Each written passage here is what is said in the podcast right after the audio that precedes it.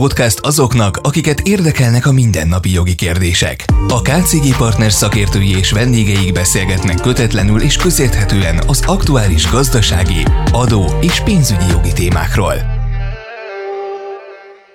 Önök a KCG Partners ügyvédi iroda podcastját, a Joghurtot hallják, a mikrofonnál M. Szűcs Péter, stúdium vendégei pedig dr. Fülöp Réka ügyvédjelölt, illetve dr. Maglai Borbála ügyvéd. Szervusztok, üdvözöllek benneteket itt a stúdióban. Egy izgalmas téma, sokakat érdekel, hiszen mindenki használ social médiát, vagy egyéb streaming szolgáltatókat. A Meta bejelentette, hogy új fizetős modellt hoz létre, és ennek jogi üzleti hatásairól fogunk beszélgetni. Ha nagyon egyszerűen akarom megfogalmazni, fizes, ha nem akarsz reklámot, és van-e ezzel baj önmagában? Hát, hogyha van erre kereslet, és kínálat is van, akkor miért ne választaná az ember azt, hogy idegesít az összes felugró reklám? Szervusz Péter, üdvözlöm én is a hallgatókat. A Meta döntésének valójában egy elég hosszú előzménye volt. Egészen 2018 májusáig húzódik vissza ez az ügy. Uh-huh. Akkor vált alkalmazandóvá a GDPR, ezt biztos sokan hallották már, vagy hírhet jogszabálynak is. Hát ez hírhet, igen, mondhatjuk. Nevezhetném, mivel elég sok embernek megkeserítette akkoriban az életét. Szerintem ma is. Úgyhogy nem is volt véletlen, hogy a Meta már akkor is elég érdekes megoldásokat alkalmazott, ugyanis a, az eredetileg a, ezeket az online hirdetéseket ö, körülvevő adatkezelési folyamatoknak a jogalapját a GDPR alkalmazandó válásakor meghatározta a Meta, ami azonban nem volt jogszerű, hiszen megpróbálták megkerülni ezt. Ö, a korábbi rendszerben a hozzájárulás alapján kezelték ezeket az adatokat, azonban a GDPR élesedésével megváltoztatták arra a jogalapra, hogy szerződés teljesítéséhez ö, szükséges az adatkezelés. Most ez Na miért most érdekes? Igen, igen, mert egy kicsit fordítsuk le a hallgatóknak, igen, ez mit jelent? Hogy a, a, a felhasználók igénybe veszik a platform szolgáltatást, ez a szerződés tárgya tulajdonképpen, hogy ők használhassák a Facebookot, Instagramot, megoszthassanak tartalmat, és nézhet, fogyaszthassanak tartalmat. De? De ha jobban belegondolunk, azért az egy jó kérdés, hogy ehhez tényleg szükséges-e az, hogy reklámot is fogyasszon egy felhasználó a platformon. Jó, de hát ugye erre lehet azt mondani, hogy azért a social media az nem, hogy mondjam, nem szociális segély, tehát az nem alanyi jogon járó juttatás, hanem az egy szolgáltatás. A szolgáltatás meg szeretne valamiből megélni. Élénken emlékszem azokra azokra a vitákra, amikor a Facebookot lehülyézte mindenki, hogy a telefonra megcsinálja az alkalmazást, és azon reklámok fognak menni. Többen azt mondták, hogy ez hülyeség. Hát nem az lett, úgy tűnik. Valójában sosem volt fizetős, csak eddig az adatainkkal fizettünk, illetve most nem is, úgy hogyha... értettem, tehát maga, maguk a cégek nem fognak reklámozni, mondták ezt a szakértők, ezzel szemben meg reklámoztak nem is keveset, tehát kerestek vele sokat. Sőt, ebből jön a, valószínűleg a főbevétele is a hatának. Na most én megnéztem egy, egy érdekes felmérést, csak hogy nyár elején Magyarországról beszélünk, egyébként ez az Index és a Pegapol egy felmérése volt novemberben, és volt egy nyár elejé mérés is. Nagyjából 2,3 millió embernek van Magyarországon legalább egy előfizetése. Ez az összes user, az összes internet használónak nagyjából a 40 a és akkor itt volt most a legfrissebb november elejé felmérés Index Pegapol, ők azt mondták, 70 uknak fontos, hogy ne legyen reklám. Amikor megkérdezték, hogy jó, de fizetés kell érte, akkor akkor már azért kevesebb volt ez az adat, de nagyjából 53 százalék mondta azt, hogy vagy szívesen fizet, vagy hát ha muszáj, akkor fizet azért, hogy ne idegesítsék halára őket a reklámok. Itt ugye a felhasználói élmény a fő kérdés, tehát hogy mennyire is idegesíti a felhasználót a reklám. Hát ez szerintem rettentően. Egy YouTube videót megnézel, és agyvérzést kapsz, amikor 20 másodpercenként egy reklám. Igen. Igen, és a YouTube is bevezette ugye ezt a prémium Igen. szolgáltatását, mivel itt a kettő azért jó, jól összevethető, mivel hogyha egy zenét hallgatunk, vagy podcastet, akkor nyilvánvalóban jelentősen idegesítőbb, hogyha abba közbeszól egy reklám, viszont a, a metának a szolgáltatásai azok inkább videó, illetve uh-huh. kép tartalmúak, tehát ott a felhasználó még azt is mondhatja, hogy hát őt viszonylag kevésbé idegesíti ez a reklám, nem, és ő neki megfelelő az, hogyha ott az oldalán fut. Jó, de hát ezért mondtam azt, hogy kereslet kínálat van. Baj az, hogy lehet fizetni azért, hogy ne nézzek reklámot, amikor van az az opció is, hogy nem kell fizetni, csak akkor reklámokkal fogsz találkozni sokszor. Kérdés nem az, hogy baja, hanem hogy mi a jogszerű, és mi az, amit, amiért pontosan fizetek. Mert hogy uh, még az előbb említett YouTube és mondjuk Aha. Spotify előfizetéseknél ott jellemzően van egy tablet szolgáltatás is a prémium kategóriákban, tehát mondjuk a YouTube-nál letöltés, az, hogy háttérben is lehet hallgatni, mobil alkalmazáson is, a, vagy nézni a mhm. YouTube videókat. Itt a meta megoldásánál nincsen semmilyen többlet szolgáltatás, csak az, hogy nincsenek reklámok, ami azt jelenti, hogy tulajdonképpen az egyének a magánélethez való jogukért fizetnek, és többlettartalom viszont nincs a, az előfizetés mögött. Ez az egyik fő probléma ezzel?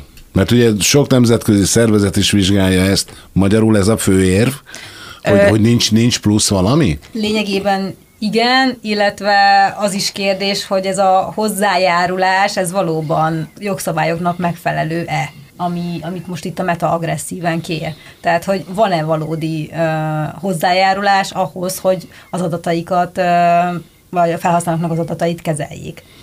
Hát jó, most, hogyha valaki el, elindít egy ilyen szolgáltat, bele, be, beleszáll a Facebookba vagy az Instába, akkor számolhat azzal, hogy nyilván ezt azért csinálja, mert tartani akarja a kapcsolatot, meg a világnak el akarja mondani, hogy micsoda zseniális. Végül is van szolgáltatás, mert sokkal egyszerűbben összejövünk mi is hárman, mondjuk egy Facebook segítségével, ha csak megírkáljuk egymásnak, hogy hol találkozunk, de mondjuk ne három ember, hanem legyen harminc, az, az már egy látható szám. Szóval mi a fő probléma a, azzal, hogy ő azt mondja, fizes, és nem fogsz kapni reklámot. Mit mondanak a nemzetközi szervezetek? Mert olvastam, hogy azért itt sok állásfoglalás van ezzel kapcsolatban. A hozzájárulásnak meghatározott feltételei vannak így a kialakult adatvédelmi jogi gyakorlatban, és az önkéntességet lehet itt elég erős teljesen megkérdőjelezni. Egyrészt, amikor bevezetésre került ez a modell, akkor addig nem engedte a Facebook, illetve a Meta, hogy használjuk a Facebookot vagy az Instagramot, amíg nem döntünk.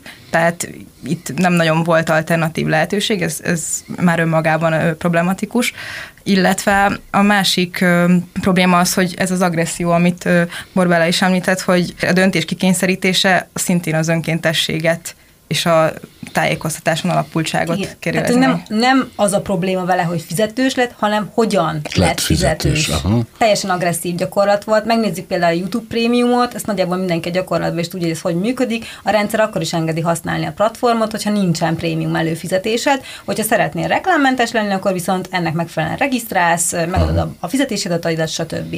A Meta ezzel ellentétben pedig platform úgy változtatta meg egyik napról a másikra, hogy felugrott egy ablak, hogy vagy nem használod, vagy fizetsz, vagy megadod az adataidat, és így mm. használod. Tehát, hogy nem a fizetős verzióval van alapvetően a probléma, mert ez egyébként arra a hatósági döntésre adott válasz, ami már, amit a Réka is említett, hogy 2018 óta ment, amire kiszabták ezt a történelmi bírságot, ott is kimondta a hatóság, hogy van erre lehetőség, és csak, nem is csak nem probléma, így. csak nem ja. így. Mit mond a Meta? Ha már bíróságon vagyunk, egyik fél meghallgattatott. Mit mond a Meta? Meta természetesen mossa a kezeit jogszerűen és a felhasználók magánéletét védendő járt el. Ők volt korányáron egy, egy európai bírósági ítélet, amiben szerepelt egy jócskán több száz bekezdésből álló ítéletről Aha. beszélünk, szerepelt benne egy fél mondat, ahol az Európai Unió bírósága megemlítette, hogy biztosítani kell az alternatívát, ha kell, akkor arányos ellenérték fizetés ellenében. Ők ezen az egy mondaton rugóznak. Na most a másik kérdés az, az is felmerül itt a fogyasztóvédelmi szempontból, hogy mennyire arányos ez az ellenérték, mert hogy elég drága lett az előfizetés. 9,99, illetve a 10-13 eurós havidíj, csak azért, hogy engem ne figyeljenek meg mindenféle interfészek és technikai megoldások, akkor is, amikor nem a Facebookon böngészek, hiszen itt a hirdetéseknél kezelt adatok, az nem csak azt vizsgálja, hogy a Facebookon mit tekint meg egy felhasználó, hanem utána az úgynevezett sütik használatával azt is leköveti, hogy a Facebookon kívül milyen tartalmakat fogyaszt, és utána a Facebook tartalmakat illeszti ehhez. Így tud egyéniesített, személyre szabott reklámokat generálni a felhasználóknak, viszont ez ugye már a Facebook területén kívül eső magatartásra irányul. Az ügyvédet hadd kérdezem, hogy, hogy a, az, hogy mennyi az ára? Ugye árérték arányról beszélünk, hogy azt, azt meg lehet támadni egyébként? Persze, ennek vannak fogyasztóvédelmi aspektusai is. Éppen az osztrák adatvédelmi jogvédő szervezet, a NOIB foglalkozott ezzel a kérdéssel, és ők is kiemelték, hogy a magánélet nem lehet olyan kiváltság, amelyet csak a gazdagok engedhetnek meg maguknak. Lehet azt mondani a bíróságon, hogy rendben van, hogy fizetni kell, de uraim, ez egy kicsit azért húzós. Pusztán azért, hogy ne nézek reklámot. Igen. Ha lefelezitek, teszem azt 5 és 6 és fél. Az azt mondja az ember, hogy jó, az mit tudom én, két kávé ára. Most mondtam valamit. Igen, Ezzel lehetne érvelni adott esetben? Most... Le, lehet, lehet vele érvelni, illetve még az is ö, ö, felmerülhet, hogy ez tulajdonképpen, ha nagyon ö, absztraháljuk a kérdést, akkor egy alapvető emberi jog a magánélethez való jognak a gyakorlását köti egy árcímkéhez, és azért meg lehet kérdezni, hogy hányan mennének el szavazni, hogyha mondjuk ezért havonta 13 eurót kéne fizetniük, hogy előfizessenek egy, egy alapvető jognak a gyakorlására. Ez megint az önkéntesség kapcsán korábban elhangzottakat támasztja alá, hogy azért azt érezzük, hogy személyiségi jogokról van szó, tehát hogy Hát és félrevezető is a tájékoztatás egyébként, ami megint fogyasztóvédelmi aggályokat vet fel. Mert... Milyen értelemben félrevezető? Hát olyan értelemben félrevezető, hogy amikor felugrott ez az ablak, hogy válasszunk, hogy, hogy vagy fizetünk, vagy megadjuk az adatainkat, ott azért nem volt egy teljes körű tájékoztatás úgy hirtelen arról. Tehát egy, egy átlagfogyasztó azért azt nem fogja tudni átlátni, hogy akkor ő most mivel fog fizetni,